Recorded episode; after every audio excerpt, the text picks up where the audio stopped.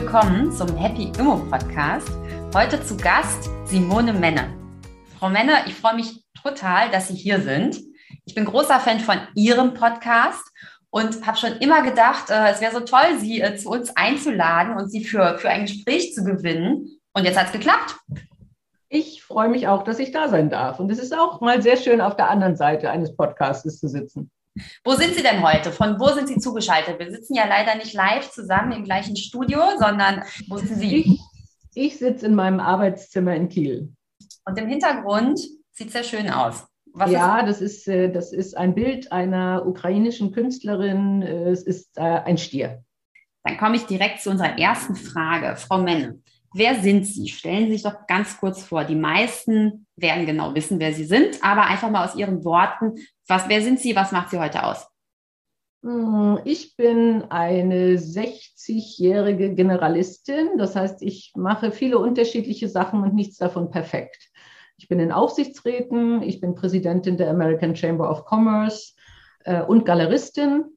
Und ähm, es macht mir alles sehr viel Spaß, aber daran sehen Sie, ich habe bei keinem Thema jetzt das Expertenwissen, äh, sondern Gott sei Dank häufig Mitarbeiter oder Kolleginnen, äh, die mich dann unterstützen. Sie machen vieles nicht perfekt. Das ist was, womit viele Frauen ein Problem haben oder zumindest sagt das das Klischee, dass Frauen äh, Perfektionistinnen sind. Wie ähm, haben Sie es denn geschafft, so zu werden, zu sagen, dass man, dass Sie eben nicht alles perfekt können müssen, sondern dass Sie auch abgeben können und ähm, vielleicht einfach mit Leuten arbeiten, die Sachen perfekt können und dadurch wird es dann eben genau richtig? Ja, Gott sei Dank bin ich hoffentlich so groß geworden. Also ich, ich, war, ich war nie gut in der Schule. Ähm, ich habe äh, ich hab ein Abi mit 3, und habe auch ein Diplom mit 3, das, ging, das ging damals noch. Ähm, und äh, mein Vater hat gesagt, also wenn man mit so wenig Arbeitseinsatz ein Abitur schafft, dann ist das nichts mehr wert. Und das ist immerhin weiß ich nicht, das war 1978, also es ist lange, lange her. Ähm, und ich habe wirklich, also ich mache schon manchmal Sachen perfekt, aber das sind dann die, auf die ich mich fokussiere. Und ich weiß genau, dass andere Sachen, da reichen 80 Prozent. Und, äh, und ich glaube, Sie haben völlig recht, da setzen Frauen sich manchmal schwer unter Druck. Äh, er hatte das schöne Beispiel, äh, wo eine Mutter äh, einen Tag sich nicht um das Kind gekümmert hat. Das hat dann dankenswerterweise der Vater übernommen. Äh, und äh, als dann abends die Kinder aus der Kita kamen, hatten sie zwei verschiedene Strümpfe an. Und sie hat sich schrecklich aufgeregt, wo, wo man ja eigentlich sagen kann, ey, freu dich, sie hatten Strümpfe an, sie waren gut drauf und waren in der Kita. Ja, also äh, ich glaube, man muss ein paar Sachen auch mit einer gewissen Lockerheit nehmen können. Äh, aber das ist natürlich häufig auch Erziehung und, äh, und, und Erfahrung. Und das Thema Delegieren, das habe ich tatsächlich sehr früh gelernt, weil äh, ich ähm, eigentlich schon bei meinem ersten Team nicht selber alles konnte. Das war damals noch in Afrika. Äh, meine erste Abteilungsleiterposition waren alle meine Mitarbeiter, es waren sechs Herren, waren besser ausgebildet als ich in ihren Spezialgebieten und, äh, und sich dann auf Menschen verlassen, ihnen aber auch gleichzeitig wiederzugeben, dass man das, was sie sagen, sehr ernst nimmt, ihnen aber auch gleichzeitig genügend Ziele und Motivation gibt und auch vermittelt, was man braucht, das, das macht gute Führung aus. Nicht? Und, und sicher nicht Perfektionismus. Das glaube ich auch. Das ist ja auch das, was Steve Jobs immer gesagt hat. Dieses, jeder deiner Mitarbeiter soll in seinem speziellen Feld besser sein als du. Trotzdem nochmal die Frage, wie kann man das denn lernen? Wie kann man da frei werden? Man, man darf sich ja auch gerne mal testen. Ja, vielleicht, wenn man, wenn man wirklich dazu neigt, sehr perfektionistisch zu sein, äh, dass man dann bei Aufgaben, wo es vielleicht nicht ganz so wichtig ist, sagt, ich übe das jetzt mal. Ja, ich übe jetzt mal vielleicht äh, einen Text nicht vollständig Korrektur zu lesen. Oder ich übe mal, wir hatten das bei Vorstandsvorlagen, ja, dass, äh, also ich habe einen Hang, äh, ich, ich mag gerne schöne Sprache. Mhm. Und, äh, und äh, hätte, hätte dann den Hang, eine Vorstandsvorlage grammatikalisch zu überarbeiten. Das ist mhm. natürlich aber völliger Blödsinn, ja. Also, weil es geht ja einfach nur um die Sache. Und dazu sagen, jetzt, jetzt spring mal über deinen eigenen Schatten und äh, jetzt äh, baust du den Satz bitte nicht um, weil es steht genug drin, dass alles richtig ist. Äh, und so kann man sich ausprobieren und dann vielleicht immer die Linie ein bisschen weiter verschieben. Okay. Ich mag auch sehr gerne das Beispiel mit den zwei Socken, weil es ist ja wirklich so, wie Sie sagen, freu dich doch, äh, das Kind hat zwei Socken an. Ist schon mal super. Mhm. Alles erreicht. Sie haben erzählt, Sie waren für die Lufthansa AG in Afrika, richtig? Ja. Und wie kam das? Wie alt waren Sie? Das ist ja dann wahrscheinlich auch, ähm, stelle ich mir nicht so einfach vor, damals nach Afrika geschickt zu werden als Frau, als Führungskraft von sechs besser ausgebildeten, vielleicht auch älteren Männern. Wie war das damals?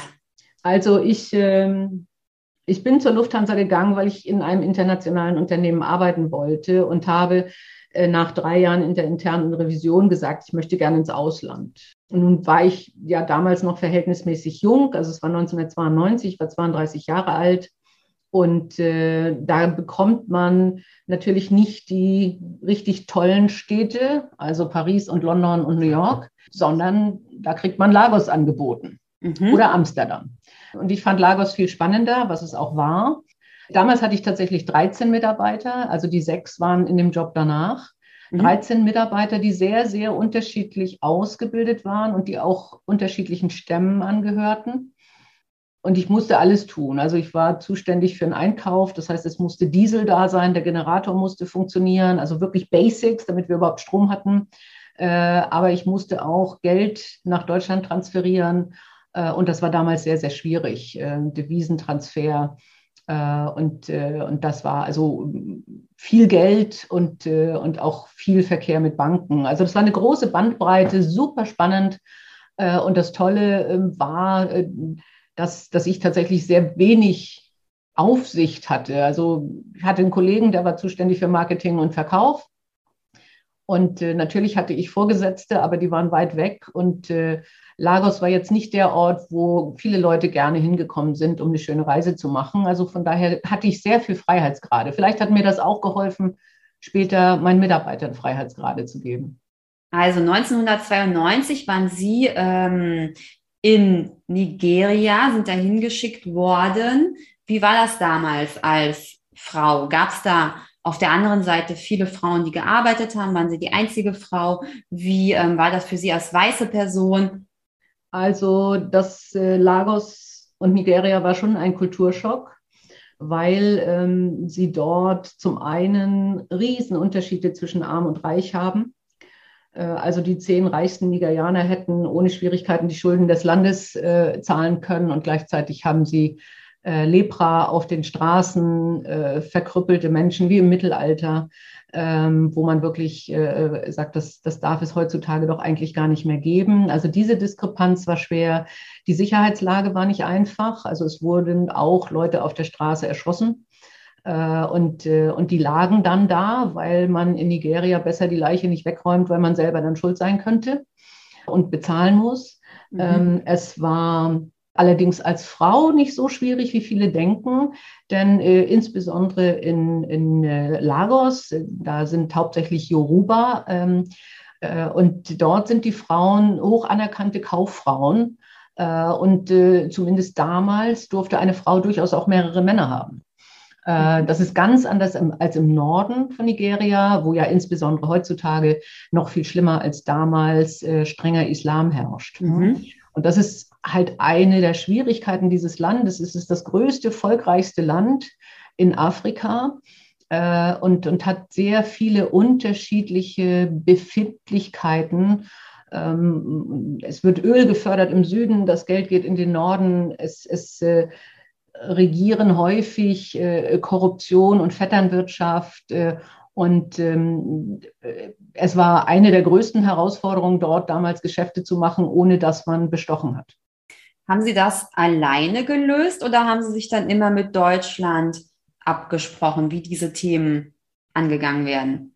Meistens alleine gelöst, weil die Deutschen kannten das ja gar nicht, nicht? Äh, also die konnten diese Situation nicht einschätzen. Aber man hat sich natürlich sehr gut äh, innerhalb der Community in Lagos ausgetauscht. Also andere deutsche Unternehmen äh, oder auch andere Airlines. Ne? Und ähm, da waren da war es manchmal schon interessanter, sich mit anderen Airlines auszutauschen, als mit, mit zum Beispiel einem Bauunternehmen, was ja ganz andere Herausforderungen dort hatte. Und die Tatsache, dass viele Leute ähm, die in Nigeria leben, gerne aus Nigeria fliegen und ihre Kinder in Internaten haben oder auch tatsächlich zum Einkaufen nach London oder Frankfurt oder Paris fliegen, ähm, waren, waren die Airlines, die westlichen Airlines damals sehr etabliert und da gab es viel Austausch über solche Probleme. Und was waren denn da die größten Learnings? Äh, man muss pragmatisch arbeiten äh, und ähm, auch äh, sehr agil sein, weil die Situation sich ständig ändert mhm. äh, und äh, äh, sicher auch immer mal wieder diplomatisch. Nicht? Also man muss ja, das ist ja das Spannende, das ist ja auch das, was ich heutzutage sage, Diversität ist ja so wichtig. Nigeria ist enorm divers, ja, und, äh, und man merkt halt, dass eigentlich jeder Mensch fast überall ein Fremder ist. Hm? Äh, und das sollte man auch in Deutschland nicht vergessen. Und warum ist Diversität so wichtig? Weil Diversität äh, dazu führt, dass man Probleme aus verschiedenen Perspektiven betrachtet. Also ein junger Mensch schaut anders auf eine Problematik äh, und hat vielleicht auch andere Lösungsansätze als jemand, der äh, ein Problem schon mehrfach gesehen hat und vermeintlich meint, den etablierten Lösungsweg zu kennen wenn Sie überlegen, wie ein Produkt aussehen sollte, dann äh, haben Frauen einen anderen Blick auf Produkte als Männer. Äh, ich denke zum Beispiel, dass einige Autos fehlkonstruiert sind, weil das eigentlich Autos für Frauen sind, äh, die aber männliche Ingenieure gemacht haben. Und die denken dann manchmal nicht an Kinderwagen oder, oder auch ans Aussehen oder an andere praktikable Sachen. Und äh, also auch Produktentwicklung wird mit verschiedenen Sichtweisen äh, sicher gewinnen. Äh, und natürlich ist es so, dass auch ihre Mitarbeiter divers sind, nicht? Also, ähm, und wenn Sie 50 Prozent Frauen als Mitarbeiterinnen haben, dann wäre es gut, wenn Sie auch in Führungsteams 50 Prozent Frauen haben, die die Probleme von Frauen verstehen.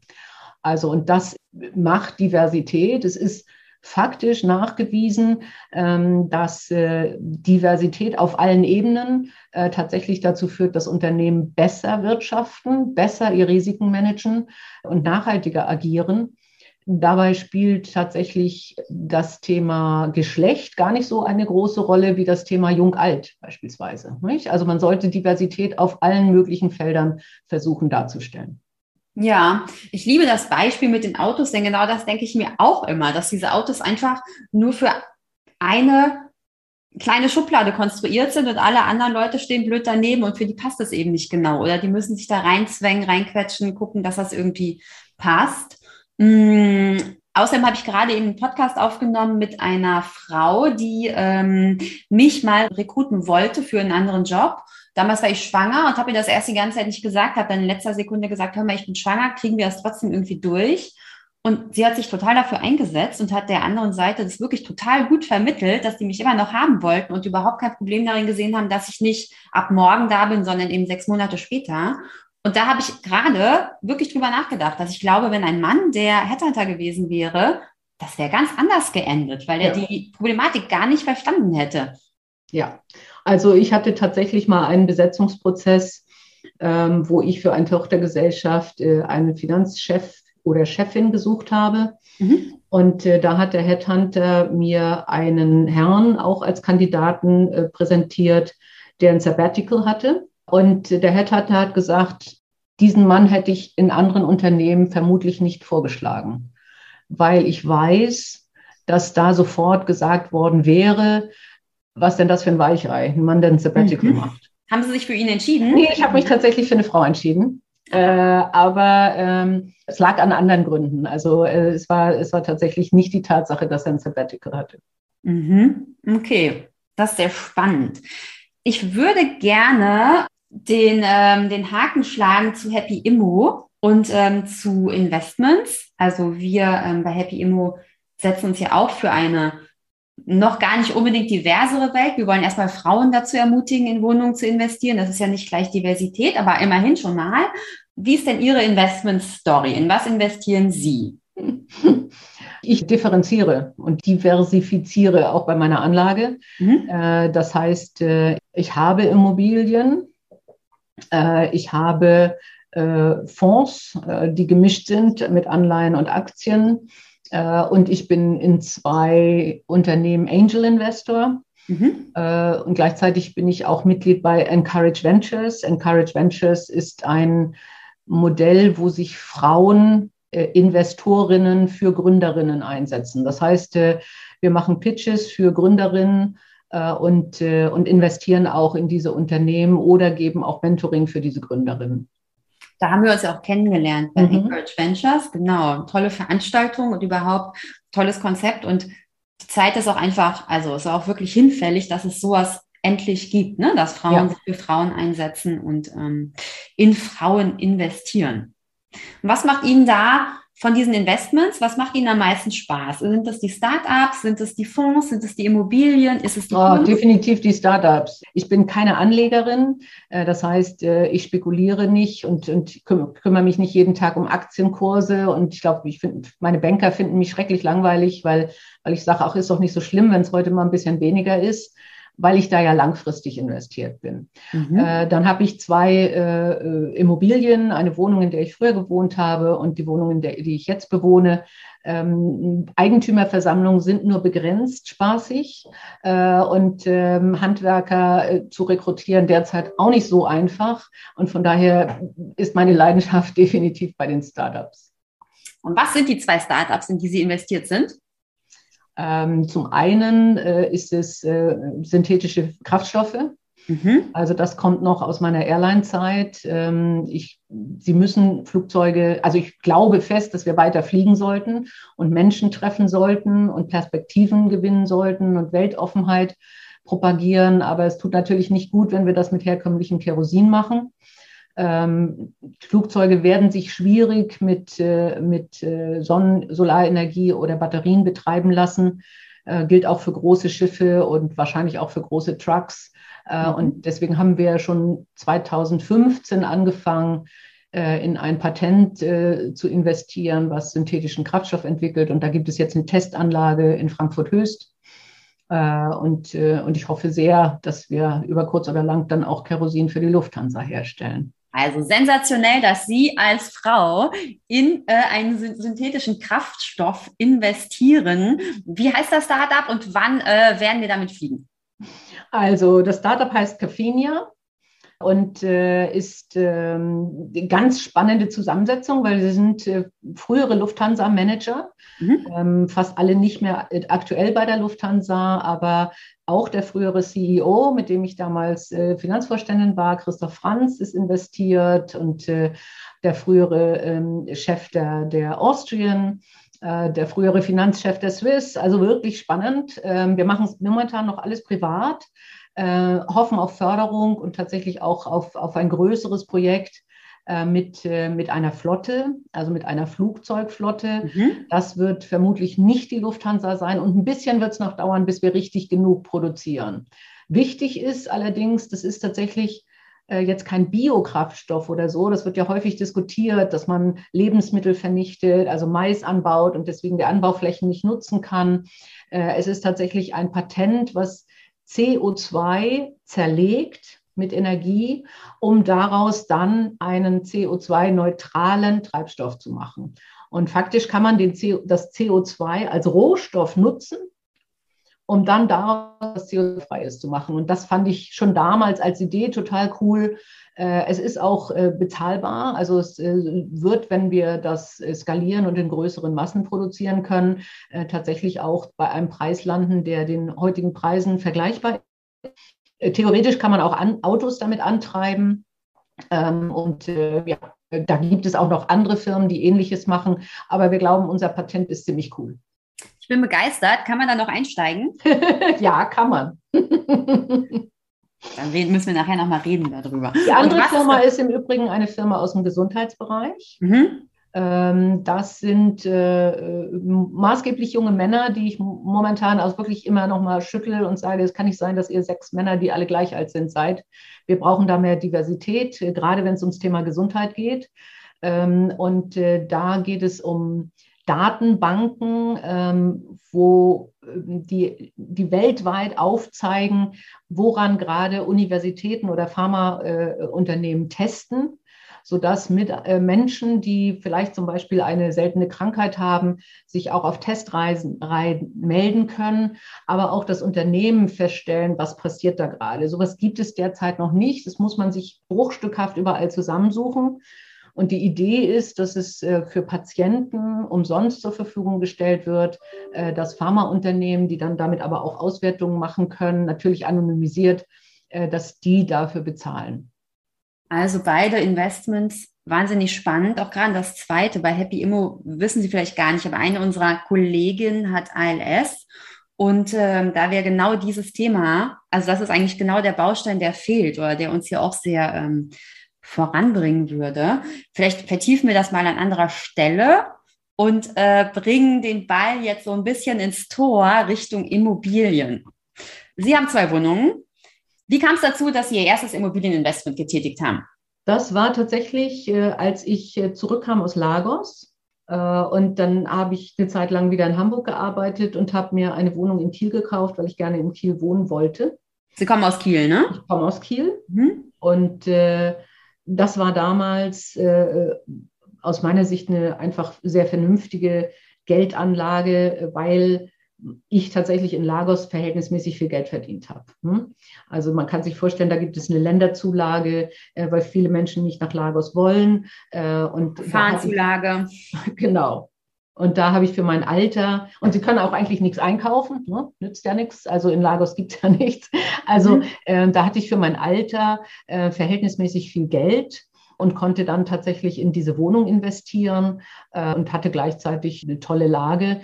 Was mich immer ein bisschen irritiert hat, ist, äh, dass in Deutschland so viel gemietet wird, weil das wird ja, ist ja woanders nicht der Fall. Nicht? Also weder in Frankreich noch in England, da habe ich ja später auch gelebt. Also da hatte ich ja echte Probleme, eine Mietwohnung zu finden, mhm. ähm, weil da alle äh, die Wohnung kaufen und dann sozusagen als Alterssicherung weiterverkaufen. Es ist jetzt auch ein bisschen gestörter Markt. Äh, aber das war eigentlich eine Selbstverständlichkeit. Und ich habe mich halt gefragt, warum soll ich jeden Monat Miete zahlen, wenn ich gleichzeitig Eigentum erwerben kann und im Zweifelsfall dann eine Belastung habe, die, die vielleicht so hoch ist wie die Miete, vielleicht sogar niedriger und dadurch kann ich Vermögen äh, schaffen. Und ähnlich war der Sachverhalt, als ich dann wieder zurückkam nach Kiel. Ich war dann ja wieder im Ausland und auch in Frankfurt.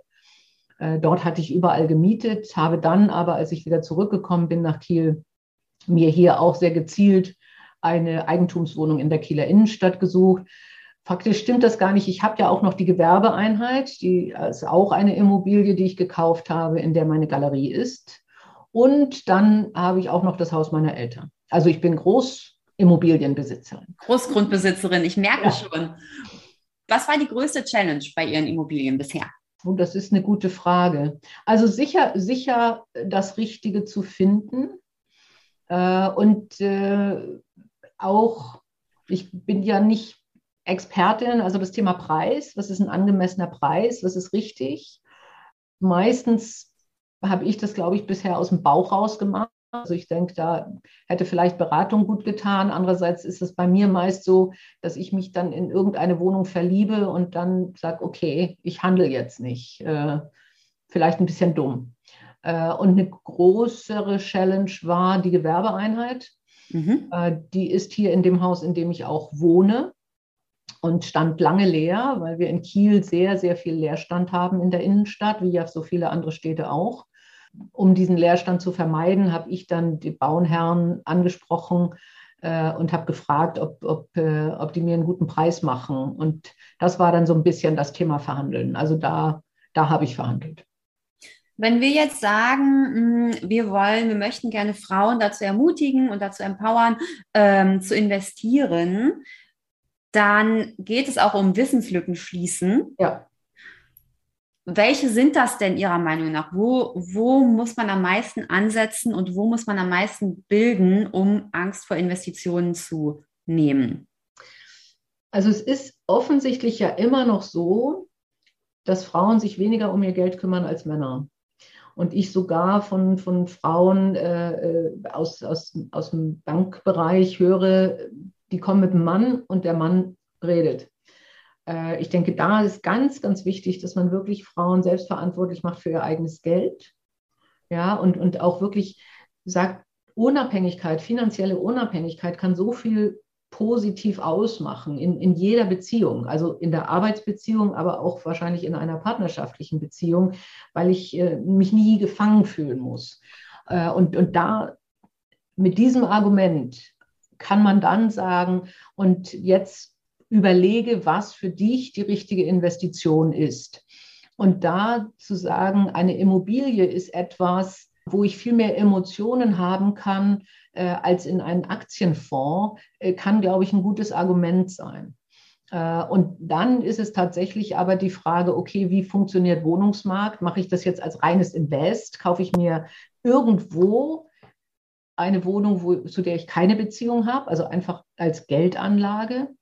Äh, oder nehme ich, was ich persönlich für mich äh, richtiger fände, nehme ich eine Wohnung, wo ich auch weiß, wo sie steht und wo ich im Zweifelsfall auch eine Beziehung habe und hingehen kann, selbst wenn ich nicht mehr da wohne. Und dann wirklich zu sagen, wie funktioniert Wohnungsmarkt, ähm, wann ist der richtige Einstieg, aber möglicherweise, wenn man es als reines Invest betrachtet, auch wann ist ein guter Ausstieg und wie sollte mhm. ich das planen? Äh, ich denke, das sind so Schritte, vor denen Frauen wahrscheinlich Angst haben.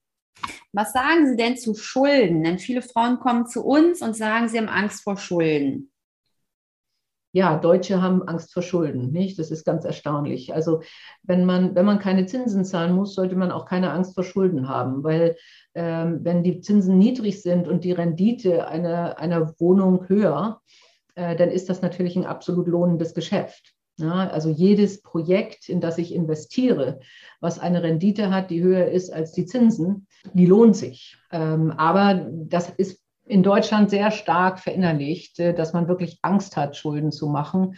Ähm, und da muss man, denke ich, wirklich eher akademisch, mathematisch vorrechnen und, und, und Modellrechnungen aufmachen und zu sagen, du kannst es dir leisten, und äh, du musst auch keine Angst haben. Ja, und dann sollte man natürlich sinnhaft so beraten, dass, dass man sich auch nicht übernimmt. Also, ne, also wenn man beim, am Ende muss man Zinsen zahlen und irgendwann könnten Zinsen auch wieder steigen. Und wenn man dann das ganze Geld aufwenden muss, um nur die Zinsen zu bezahlen und keine Tilgung mehr zu machen, dann geht es natürlich nicht. Also die Beratung macht sicher Sinn, aber das kann man, denke ich, wirklich wie ein Haushalt selber, ein Privathaushalt auch, als Rechenbeispiel begreifen. Mhm. Das finde ich einen sehr guten Ansatz. Was ich auch immer nicht so ganz verstehe, ist, warum ähm, viele, viele sagen mir, warum soll ich meine 10.000 Euro in eine Wohnung stecken und nicht in ETF oder sowas? Da ist die Rendite ja viel höher. Und meine Antwort ist immer, naja, in 30 Jahren gehört dir die Wohnung, ohne dass du noch was draufgezahlt hast, weil die Miete, Zins und Tilgung abbezahlt hat. Und dann gehört dir die Wohnung, die natürlich sehr viel mehr wert ist als 10.000 Euro, nämlich wahrscheinlich 100.000 Euro und äh, oder sogar noch mehr, wenn sie im Wert gestiegen ist. Aber sagen wir mal, wir sind gehen da mit 10% Eigenkapital ran. Und ähm, außerdem bekomme ich dann, mir gehört dann die Wohnung und ich bekomme die Miete als Rente, als zusätzliches Einkommen, als passives Einkommen.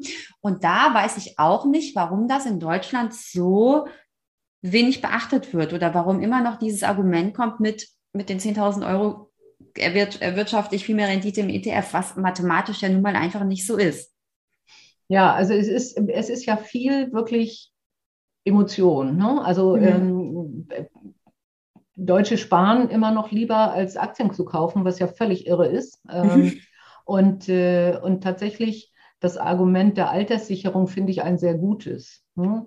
Denn da kann ich wirklich sagen, ähm, wenn ich im Alter eine mietfreie Wohnung habe, dann ist das sehr, sehr viel wert, ähm, weil ähm, jede Mietwohnung wäre eine Abhängigkeit, wäre mit möglichen äh, Mieterhöhungen verbunden, wo man vielleicht nicht mit der Rente äh, äh, mithalten kann, äh, ist äh, gleichzeitig nicht die Möglichkeit, die Wohnung so zu gestalten, wie man sie vielleicht gerne hätte oder auch braucht. Äh, auch da im Alter. Also ähm, das, das, halte ich für alles für sehr, sehr wesentliche Argumente. Ähm, und man kann einfach nur sagen, man muss es immer wieder wiederholen. Äh, und es ist tatsächlich eine seltsame Blockade äh, in den Köpfen vieler Deutscher, äh, zu sagen, ich wohne zur Miete. Dann bei manchen ist es tatsächlich das Thema, ich binde mich sonst, ja, ich binde mich örtlich. Ja, also, das höre ich oft, genau, ja, dieses das, Thema. Das, das wäre bei mir beispielsweise beim Thema Ferienwohnung. Also ich, ich hatte Kollegen, dann Wohnungen auf irgendwelchen Inseln und ich habe heute tatsächlich mit einer Unternehmerin hier aus Kiel Mittag gegessen, die jetzt äh, ein Haus auf Mallorca gekauft hat, weil sie den norddeutschen Winter nicht aushält. Mhm. Und das fände ich fürchterlich, weil das ja bedeuten würde, ich müsste jedes Jahr an denselben Ort, um dieses ja, Haus da. Jede Ferien müssen sie immer dahin, immer ins Haus. Und, äh, also und das wäre nichts für, für, mich. Mhm. Ähm, aber, äh, aber wirklich zu sagen, eine Wohnung, der, an der dein Herz hängt und die du dann im Alter auch noch hast, das ist, das ist unschätzbar viel wert. Und Sie haben völlig recht, mathematisch macht es sowieso Sinn. Ne? Also das ja. eine ist das Rechenbeispiel und das andere ist die Emotion. Und ich glaube, heutzutage kann man schon vielen Menschen auch das Thema, äh, wie sieht deine Situation im Alter aus? Äh, wie viel Rente erwartest du? Äh, wenn dann die Mieten immer weiter steigen, ähm, kannst du sie dir dann noch leisten? Oder wäre es nicht besser, sie dir jetzt anzuschaffen? Du hast hoffentlich eine Wertsteigerung der Immobilie, aber du hast dann auch deine Rente und musst keine Miete bezahlen. Das ist genau das, was wir auch sagen und auch, ähm, dass man gar nicht früh genug anfangen kann, in eine Wohnung zu investieren. Sie haben das ja dann sehr schlau gemacht und sehr früh, einfach weil äh, die Wohnung dann auch abbezahlt ist, bevor man in Rente geht. Ne? Genau. Oder, also genau, je früher ich anfange zu investieren, desto schneller ist sie abbezahlt und je mehr habe ich am Ende auch davon. Also, alle, die hier zuhören, schnappt euch jetzt eure Wohnung, investiert jetzt schon in diese Wohnung. Jetzt haben wir das Thema Immobilien besprochen. Ich weiß, dass Sie, ähm, Sie haben eine Kunstgalerie, also investieren Sie wahrscheinlich auch viel in Kunst. Äh, Sie haben gesagt, ähm, Investitionen sollen Spaß machen oder es gibt welche, die machen Spaß, manche machen mehr Spaß, manche weniger. Wahrscheinlich macht Ihnen die Investition in Kunst am meisten Spaß, oder? Ja, wobei das für mich keine Investitionen sind. Äh, und das ist sogar etwas, was mich am Kunstmarkt total stört. Mhm. Ähm, ich kaufe Kunst, die mir gefällt. Und ich stelle Künstler aus, von denen ich grundsätzlich auch etwas kaufe und von denen ich auch mit vollem Herzen jedem Käufer oder jedem Menschen, der in meine Galerie kommt und die einfach nur betrachtet, ob das Skulpturen sind oder ob das Bilder sind, sagen kann, das sind, das sind einfach tolle Stücke, wo ich am liebsten jedes einzelne hätte. Und ich kaufe nie, weil ich denke, dieses Stück wird an Wert steigen.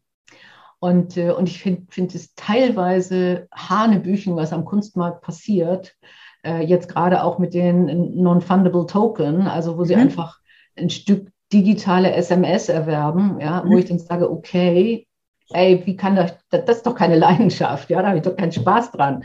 Und, äh, und, und, äh, also, und dann zu sagen, ja, ich verstehe nichts von Kunst und ich weiß nicht, ob das im Wert steigt, das ist nicht mein Ansatz von Kunst. Also von daher würde ich meine Kunstkäufe tatsächlich nicht als Investition bezeichnen. Okay. Ich würde mich sehr freuen, Sie mal zu besuchen in Ihrer Galerie, wenn ich mal, wenn ich mal in Kiel bin. Äh, werde ich vorbeikommen? Ich würde mich sehr freuen. Wir kommen jetzt langsam zum Ende. Was sind denn Ihre drei Top-Tipps, die Sie unseren Zuhörerinnen mit auf den Weg geben möchten? Hm. Sich zu trauen, egal ob es nun um Investitionen geht oder ob es um Positionen geht, zu sagen, was man denkt.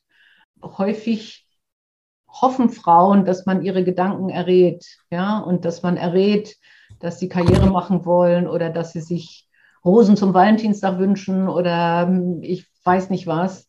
Äh, und das ist nicht so. Das heißt, äh, man sollte schon auch sagen, was man sich wünscht und was man sich vorstellt. Das ist ganz wichtig. Ich habe es schon erwähnt, was mir wirklich sehr geholfen hat, ist Unabhängigkeit, ähm, sowohl emotionale als auch finanzielle. Ähm, weil sobald sie abhängig sind, sind sie erpressbar. Und das war für mich immer ein wichtiges Thema, dass ich das nicht bin, dass ich mich also entscheiden kann, ob ich einen Job wechsle äh, oder ob ich äh, aus einer Beziehung rausgehe oder äh, und das ist unabhängig davon, ob ich jetzt die Rente brauche oder ob ich das Gehalt meines Mannes brauche oder irgend sowas. Ja, also Unabhängigkeit wäre das Zweite, was ich für eine ganz wichtige Sache halte, äh, die man erreichen sollte. Und das Dritte ist ähm, Leidenschaft. Also ähm, egal, was man tut, sollte man schon, also ob es nun Kunst ist oder ob es der Job ist äh, oder ob es auch die Familie ist, ist ja auch äh, eine, eine tolle Sache. Äh, aber man sollte sie mit Leidenschaft tun äh, und nicht jeden Tag denken, oh Gott, ich muss das jetzt machen und ich muss jetzt in dieses Büro oder ich muss jetzt in dieser Partnerschaft bleiben oder ich muss jetzt meine Kinder zur Schule bringen. Wenn man das tut, dann ist ja eigentlich das ganze Leben verhunzt. Also alles, was man tut, mit Leidenschaft. Das sind tolle Tipps. Also wir haben gehört, ähm, Mädels, traut euch, sagt, was ihr wollt, sonst bekommt ihr das nicht. Zweitens, seid unabhängig, macht alles dafür, dass ihr unabhängig seid. Und drittens, macht das, was ihr macht, mit Leidenschaft, denn sonst habt ihr keinen Spaß an gar nichts. Ja. Sehr gut. Dann freue ich mich sehr über diese Tipps, über das ganze Interview, über das Gespräch und bedanke mich, dass Sie hier waren. Es hat mich sehr gefreut. Es war ein schönes Gespräch. Herzlichen Dank für die auch sehr klugen Fragen. Dankeschön. Dann auf bald, hoffe ich. Auf bald.